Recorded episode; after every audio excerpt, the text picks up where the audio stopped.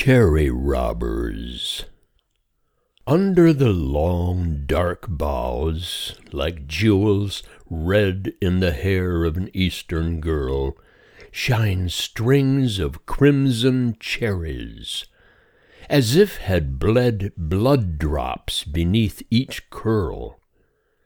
Under the glistening cherries, with folded wings, three dead birds lie pale breasted throstles, and a blackbird, robberlings stained with red dye.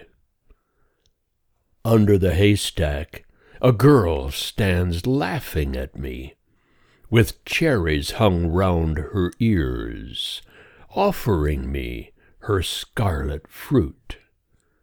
I will see if she has any tears.